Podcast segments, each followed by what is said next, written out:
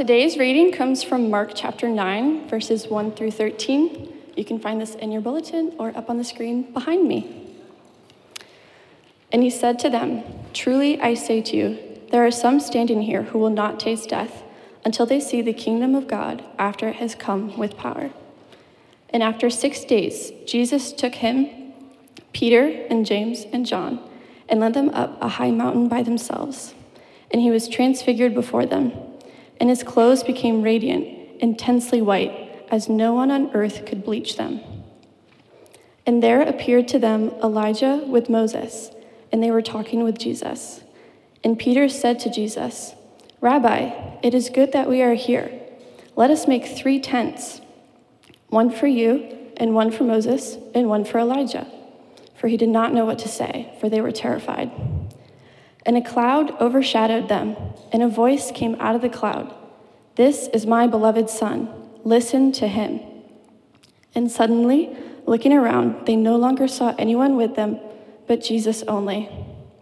And as they were coming down the mountain, he charged them to tell no one what they had seen until the Son of Man had risen from the dead.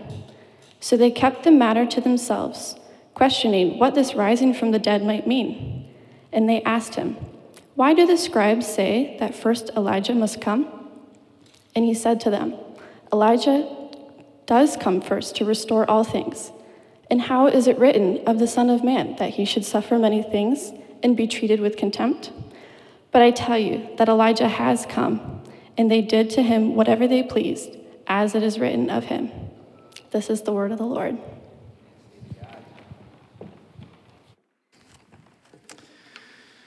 Well, this morning we continue our study in the Gospel of Mark. Uh, what, a, what a rich book of the Bible this is.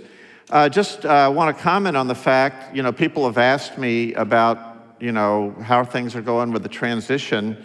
And uh, this is not the last time that I will be preaching at Lake Baldwin Church, but it is the last time that I will preach to you as your senior pastor. So Brian begins work tomorrow, and uh, I'm so excited about him joining our team. This work, this pastoral work in this growing church, we've known over the years, it's really a two person job. And so it's going to bring great relief. It's going to bring great resources to our team. And uh, this is the culmination of a really exciting process of passing the baton to the next senior pastor. And uh, so, but I think about the, I, I have thought about the fact that this is my last chance to preach to Lake Baldwin Church as the senior pastor. And I'm so excited about the topic for today because really the topic is worship. This is the story in Mark chapter 9 of the transfiguration of Jesus, and Peter and James and John are there. And this becomes for them really a worship service, a worship service that they need because of the demands and sacrifices of following Jesus all the way up to the cross. And so we have here this great story, this wonderful story of the Transfiguration, but what it represents to us as a worship service. And so this morning, if you wonder, what is this, who is this message for? This message is about worship and it is for all of us. It is uh, in my own heart, I have grown in my appreciation for our Sunday worship service, our Sunday gathering. Uh, I believe it is really a, a, a joyful, celebratory, exciting moment when we come together and God does amazing things in our hearts. And yet, in today's culture, all of us need to be reminded of the meaning of worship, the priority of worship, and the value of our Sunday morning gathering because there's a lot of other demands on your lives. There's a lot of things pulling at you. And I'm so thankful that in my final sermon as senior pastor, I actually get to hopefully cast vision for the worship of Lake Baldwin Church and also to challenge our hearts to continue to grow in our appreciation of the worship gathering. Now, I know that some of you are probably wondering is there any way that Mike is going to work in an illustration this Sunday about the James Webb telescope? and the pictures that we saw this week. A lot of you guys are wondering, how is Mike, is he going to really work that in? Is he going to talk about that? Well, I actually I actually think it fits great for today. So, the first photos of the new James Webb Space Telescope were released just this past week. You may have seen that, but if you've missed it, if you've been sort of away from the news, this is pretty epic for mankind, what has happened. Stunning images of distant galaxies that have never been seen before. We are talking um, uh, stuff that is as, as old as 4.6 billion to 13 billion years, 300 million light years away. Uh, we have been able to see images and photos of galaxies that have never been seen with the human eye. And I read this quote from one person who talked about what has happened this past week and what we've seen, because he ties it in to, to God as the creator. And he said, Food doesn't have to be delicious, flowers don't have to smell good. And the Carina Nebula, that's one of the images. It was called the Carina Nebula. The Carina Nebula, with its light years high cosmic cliffs, doesn't have to be as beautiful and as mysterious as it is, but it is beautiful. And it reminds us of Psalm 19:1. It reminds us of one of the ways that God reveals himself to mankind is through the heavens, through all the stars that he has created, everything he's created. Psalm 19:1 says the heavens declare the glory of God. So these images as we look at them, knowing that the heavens declare the glory of God, we look at these images and we go, really, if you go watch them, they are beautiful they are radiant, and we would say that they are glorious. When we say that something has glory, what we mean is it has a splendor and a radiance in what it displays. The scientists, as they talk about this, we can see the beauty of it, but what will, what will come in the coming weeks and the coming months and the coming years will be scientific papers that will be written that extract meaning from these images. Now, I share that because God has not only revealed himself in the creation, but really the, the, the, the, most vivid way that God has revealed himself and revealed his glory was by coming, becoming a man in Jesus Christ. And what the disciples in this passage get to see is the unveiled glory of Jesus. He is metamorph. He, he, it's a metamorphosis right before their eyes. He is, this, he is um, transfigured right before them, and they see the unveiled glory of Jesus. And it is a preview, it is a preview of the glory that is to come that we will all see. So, in the transfiguration story, what's happening here is these three disciples get to see the glory of Jesus. It is better than uh, the James Webb telescope. What they get to see is God revealed so perfectly in Jesus. And what we want to say this morning is that for us, for us, the worship service is our transfiguration moment. The worship service is, as Tim Keller says, a preview of all that our hearts long for. Think about this for a second. Think about the fact that God has set up the universe not only with those far flung galaxies, but he has created the universe. We learn this in Genesis chapter 1 and Genesis chapter 2.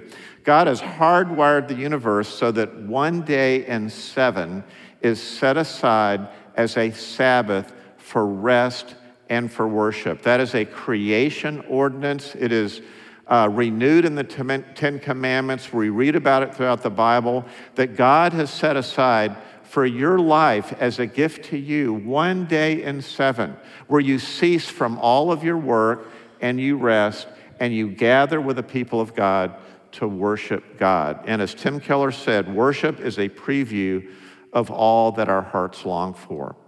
So, what we're going to do as we go through this passage is we're going to see the, a worship service in four acts.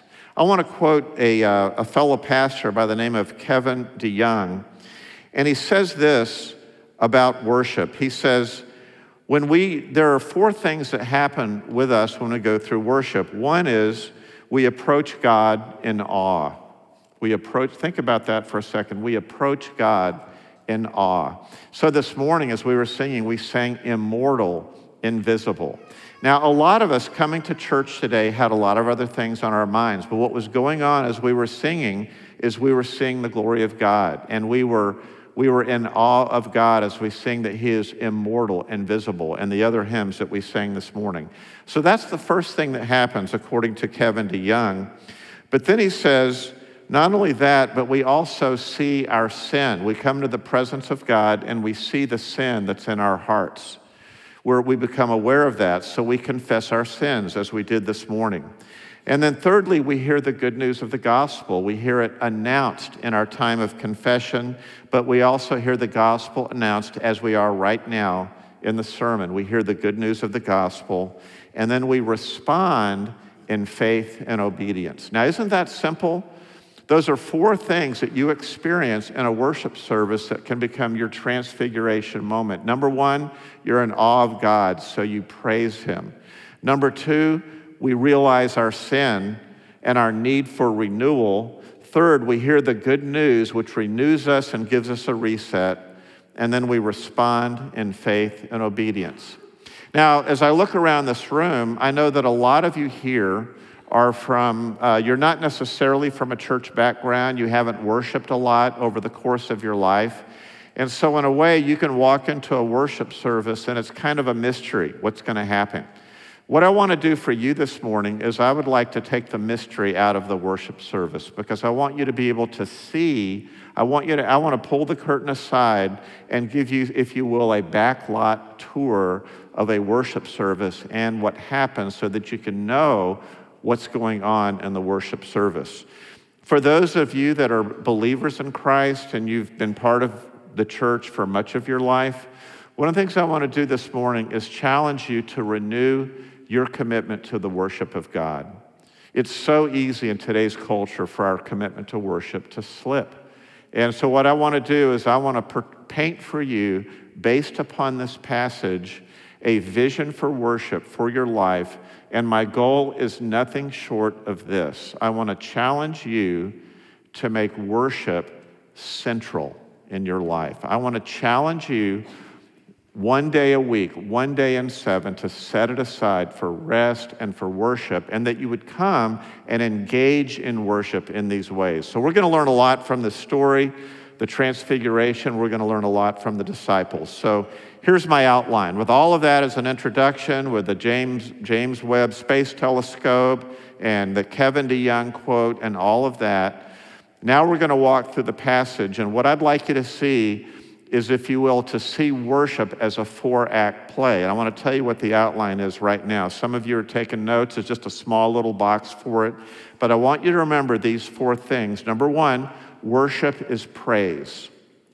Number two, worship is renewal. Number three, worship is proclamation. And number four, worship is response. I want to talk through those four things and think about this passage today. So, number one, worship is praise. When we gather together, one of the things we experience here is that worship is praise. We spend time worshiping God. That is, we are focusing on His glory. So, where do we see His glory? Well, if you look back in this passage, we see the glory of God. What's happening with these disciples is they are seeing the glory of God in the radiance of Jesus. So, look back at verse 2 of Mark chapter 9. It says, After six days, Jesus took with him Peter and James and John, and he led them up a high mountain. Because remember, Jesus wants these disciples to experience something, to have this experience, a high mountain by themselves. And it says he was transfigured before them. So, what is going on? They're getting a vision of the unveiled glory of God revealed in Jesus. They're getting this, this, this uh, amazing picture. So look at verse 3. It says, His clothes became radiant, intensely white, as no one on earth could bleach them. So Jesus is suddenly being transfigured before their eyes. They see the unveiled glory and dignity of Jesus, and they are in awe of him. So that's what happens in worship. We come together to experience the awe of Jesus. That's our transfiguration. They also see his glory, though, in this passage in the story of redemption. So I want you to keep on reading there in verse 4. It says, There appeared to them Elijah with Moses, and they were talking with Jesus. So what's happening in verse 4 is you see Moses, who was the, uh, who represented, if you will, the Old Testament Mosaic law, and then you see Elijah representing the prophets, and you see the whole story of the Bible. And so we look at that. And in worship, one of the things we need to see is we need to see a greater story, and that is the story of redemption as revealed in the Bible. And so Jesus coming is consistent with the law and the prophets with Moses and Elijah. And here they are, and the disciples get to see Moses and Elijah there. So we see the continuity between Jesus and Moses and Elijah, that is the Old Testament. But then they, they, then they leave the stage, and a little bit later, all they see is Jesus only. And they realize that the gospel of Jesus has supplanted the entire Old Testament story and it has reached its fulfillment in Jesus. And they see the glory of Jesus alone apart from Moses and Elijah. There's a third way that they see the glory of God and the glory of Jesus in this passage. And I want you to notice uh, what it says about when the Father appears to them in a cloud. It says in verse 7 a cloud overshadowed them, and a voice came out of the cloud. So, this cloud is the appearance of God the Father, as he did was at the baptism of Jesus, as he appeared at Mount Sinai in the book of Exodus. The Father appears, but look at what the Father says a cloud overshadowed them. A voice came out of the cloud that said, This is my beloved Son, listen to him. And one of the things we see in this passage is the fact that God the Father calls Jesus his beloved Son. And we learn from this to treasure Jesus the way God the Father treasured him. You see, once again, we see the glory of Jesus in this story. And it says in verse 8 suddenly looking around, they no longer saw anyone with them but Jesus alone. Jesus only. We need to remember the glory of Jesus in this story. We need, it says in the Matthew account that they were terrified, they were in awe of Jesus, and then Jesus comforted them. We need to remember the glory of Jesus in this story, and we need to be able to respond with praise. I want to share with you, you might say, well, you know, Mike, I'm not sure how this fits together because I'm not at the transfiguration. All I have is, you know, the disciples are now my James Webb telescope, and they're telling us about this. But how does this work for regular people throughout the Bible, regular people in Orlando? And uh, I want to read to you a couple of Psalms. Listen carefully to Psalm 96, verses 7 through 9. And it talks about this, this first act of the worship service.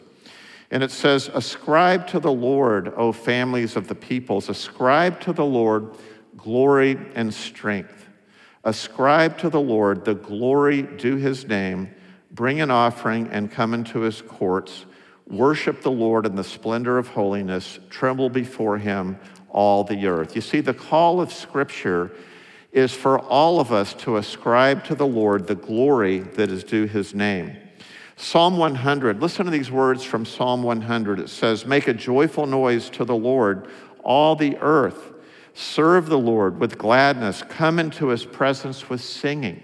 So that's what goes on in a worship service. That is why we start the worship service with singing and praising God.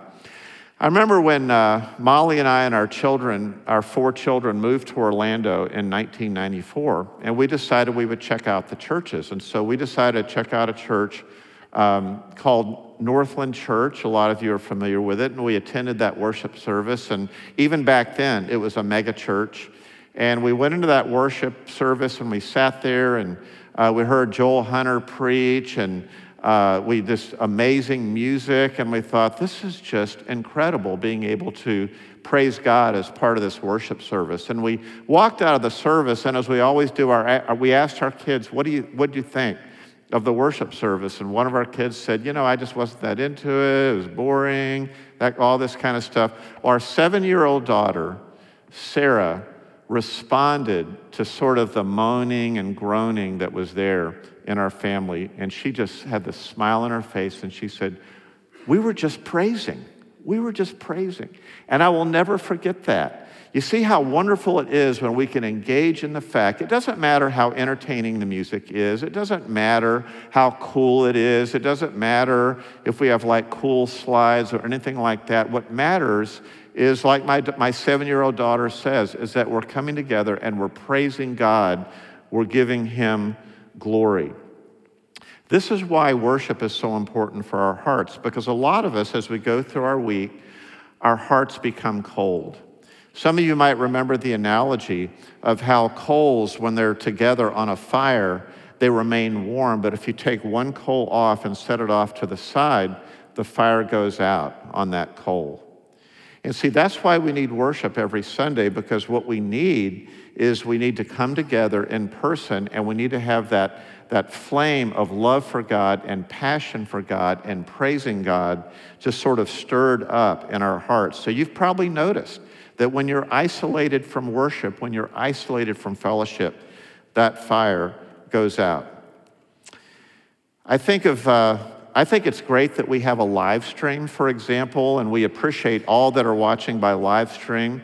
We've made a decision to keep our live stream going because it's so helpful to people when they're sick, when they're traveling, when they're missing church. But I have a little bit of a nudge for you, a little bit of encouragement is I would encourage you to not use the live stream simply for convenience. Just because you can kind of stay at home and it's a lot easier, because the live stream over time is not the same as gathering together for an embodied worship service where we're all together, where all the coals are coming together. So I want you to think about that for your life as you, as you plan out your life to not sort of fall back on, as a result of COVID, just the convenience of not coming to church, because we need the fellowship. We need to gather together, and that stirs our heart. So, behind the scenes, what's going on? Worship is praise, is as you saw this morning, Lydia led us in a call to worship, an invocation, which is opening prayer, and then songs that lead us in praise to God. It's as simple as that. Another word of encouragement for you is as you plan out your Sunday, think of it like if you were going to be on a plane flight, you know, they have a boarding time and then, the, you know, then the plane flight takes off and they, and they close the doors. We don't close the doors here because we know that there's a lot of good reasons that people are late. But we would encourage you, I would encourage you to realize that in that call to worship, we're being led up the mountain by Jesus. The King is calling us into his presence. That call to worship is not just some formal ritual. We are listening to God himself calling us into his presence to praise him. So plan out your morning on Sundays to be here in your seats, preparing your heart and ready to respond to that call to worship.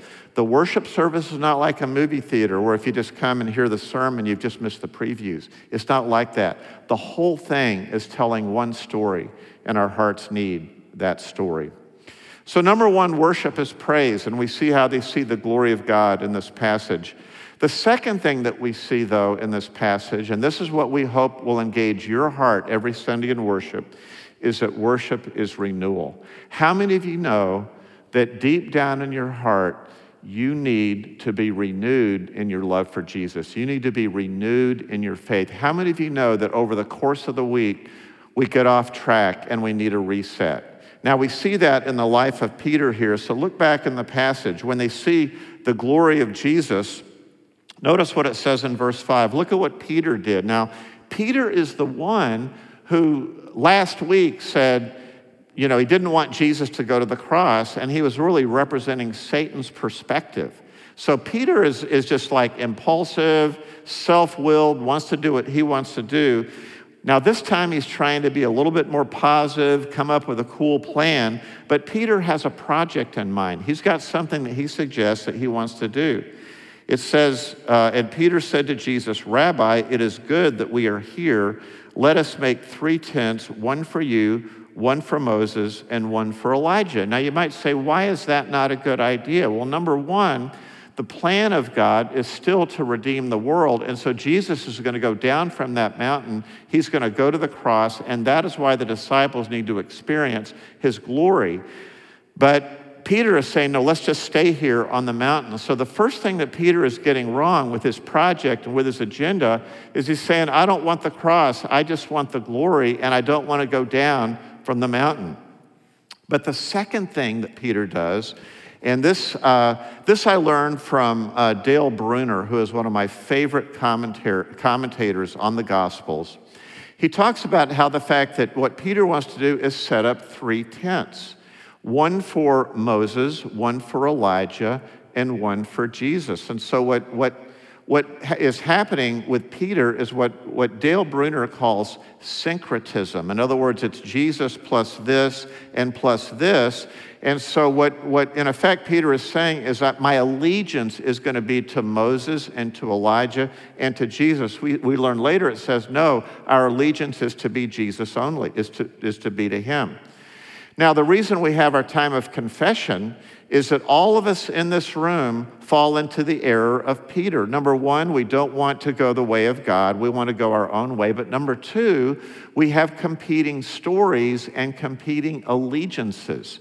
So when you are out there in the world, you're hearing a different story. You're hearing stories of success, you're hearing stories of political solutions, you're hearing stories on social media, you're hearing all sorts of different stories out there that are like worship liturgies that are shaping your life. And what you need is to come into a worship service and hear a redemptive story, to hear a better story, and have that tune and reset your heart. So I think that's what's happening with Peter here. Peter is getting a reset, so he learns from God the Father there's only Jesus left, and listen to him.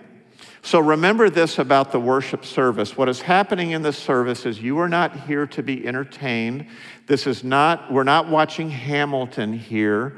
This is not a Paul McCartney concert. This is actually an opportunity for you to engage your heart and for worship to form your life and to form your heart because it tells us a better story, a story of sin and redemption. And we need to continually have our hearts reset by that story. So, what does that look like in our worship service? Well, we said, first of all, worship is praise. So, there's a call to worship, and there's singing, and we're ascribing to Him glory. But for renewal, the way that happens in our worship service, and we would never do away with this, is there's a time of corporate confession of sin where we acknowledge that all of us have had our hearts in a way allured and captured and tempted by these competing stories that are out in the world. We all have our idols of success and approval or whatever those things might be, things that we put before God. And so the confession time for me is, is practically my most favorite part of the worship service. When we confess our sins corporately, it allows me to search my heart. And like Peter, I'm going through a very much needed reset of my heart. And so I have the confession, and then we all stand together, and the gospel, the good news, is announced to us. We call that gospel assurance, and we hear that good news of the gospel and we experience the redemption of the gospel. That is how change takes place.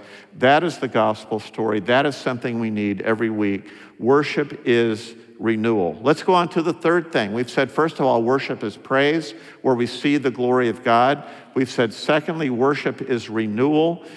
The third thing we want to say here is that worship is proclamation. Worship involves proclamation of the Word of God. Notice what happens here. Jesus has taken them up to a mountain. In the scriptures, Mount Sinai, the Sermon on the Mount, and here, the Mount of Transfiguration, often in scripture, the mountain is a place of revelation. God is revealing himself. So Jesus is transfigured. We see his unveiled glory. And then we also see God appearing in a cloud on this mountain, and God is revealing himself here. The message of the transfiguration story is, is loud and clear. Look again at verse 7, if you would. It says, A cloud overshadowed them, and a voice came out of the cloud. So, what they need to do is they need to listen to the voice. They need to be t- tuned in to the voice of God because a mountain is a place of revelation. So, a voice came out of the cloud that says, This is my beloved Son. Listen to him. Listen to him. Now, how do we listen to Jesus in the context of a worship service? Here's how we hear the word of Jesus. And you see this, and this is, this is how commentators understand this passage. We all need to hear revelations from God. We need to hear the word of Jesus. So let me tell you how we hear the word of Jesus in our worship service and how badly we need it. We hear the word in substantive songs. When we sang Immortal, Invisible this morning, we are being instructed by those songs. We also need to be instructed in readings. And so we have readings of Scripture. Those are not just formalities, those are not just rituals, but we're hearing these readings of Scripture as we go through our worship service. Sometimes we actually will review the catechisms of the church, like the Heidelberg Catechism or other catechisms. For example, the Apostles' Creed, which we stand up and confess every month when we take communion. There are creeds and there are catechisms that teach us and that instruct us. Galatians chapter 6 talks about that, how what teaching does is it catechizes us. It actually uses that word because over the centuries, the ancient church has wrestled with great doctrines of the faith and they can be retaught. That's the purpose of those creeds and those catechisms.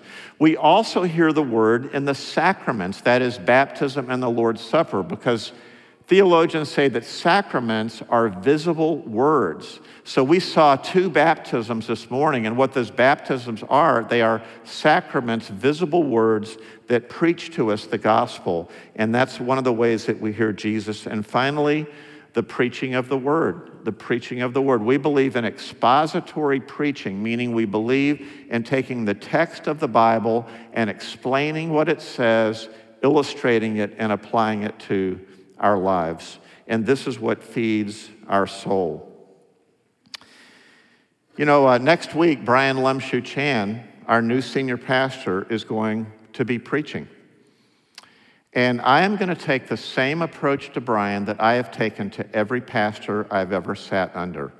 Because whenever, whenever I think about who is my favorite preacher, who do I want to listen to the most, what do I want to listen to, I don't go to famous people. I don't go to John Piper. I don't go to Andy Stanley. I don't go to like all of the stars that are out there.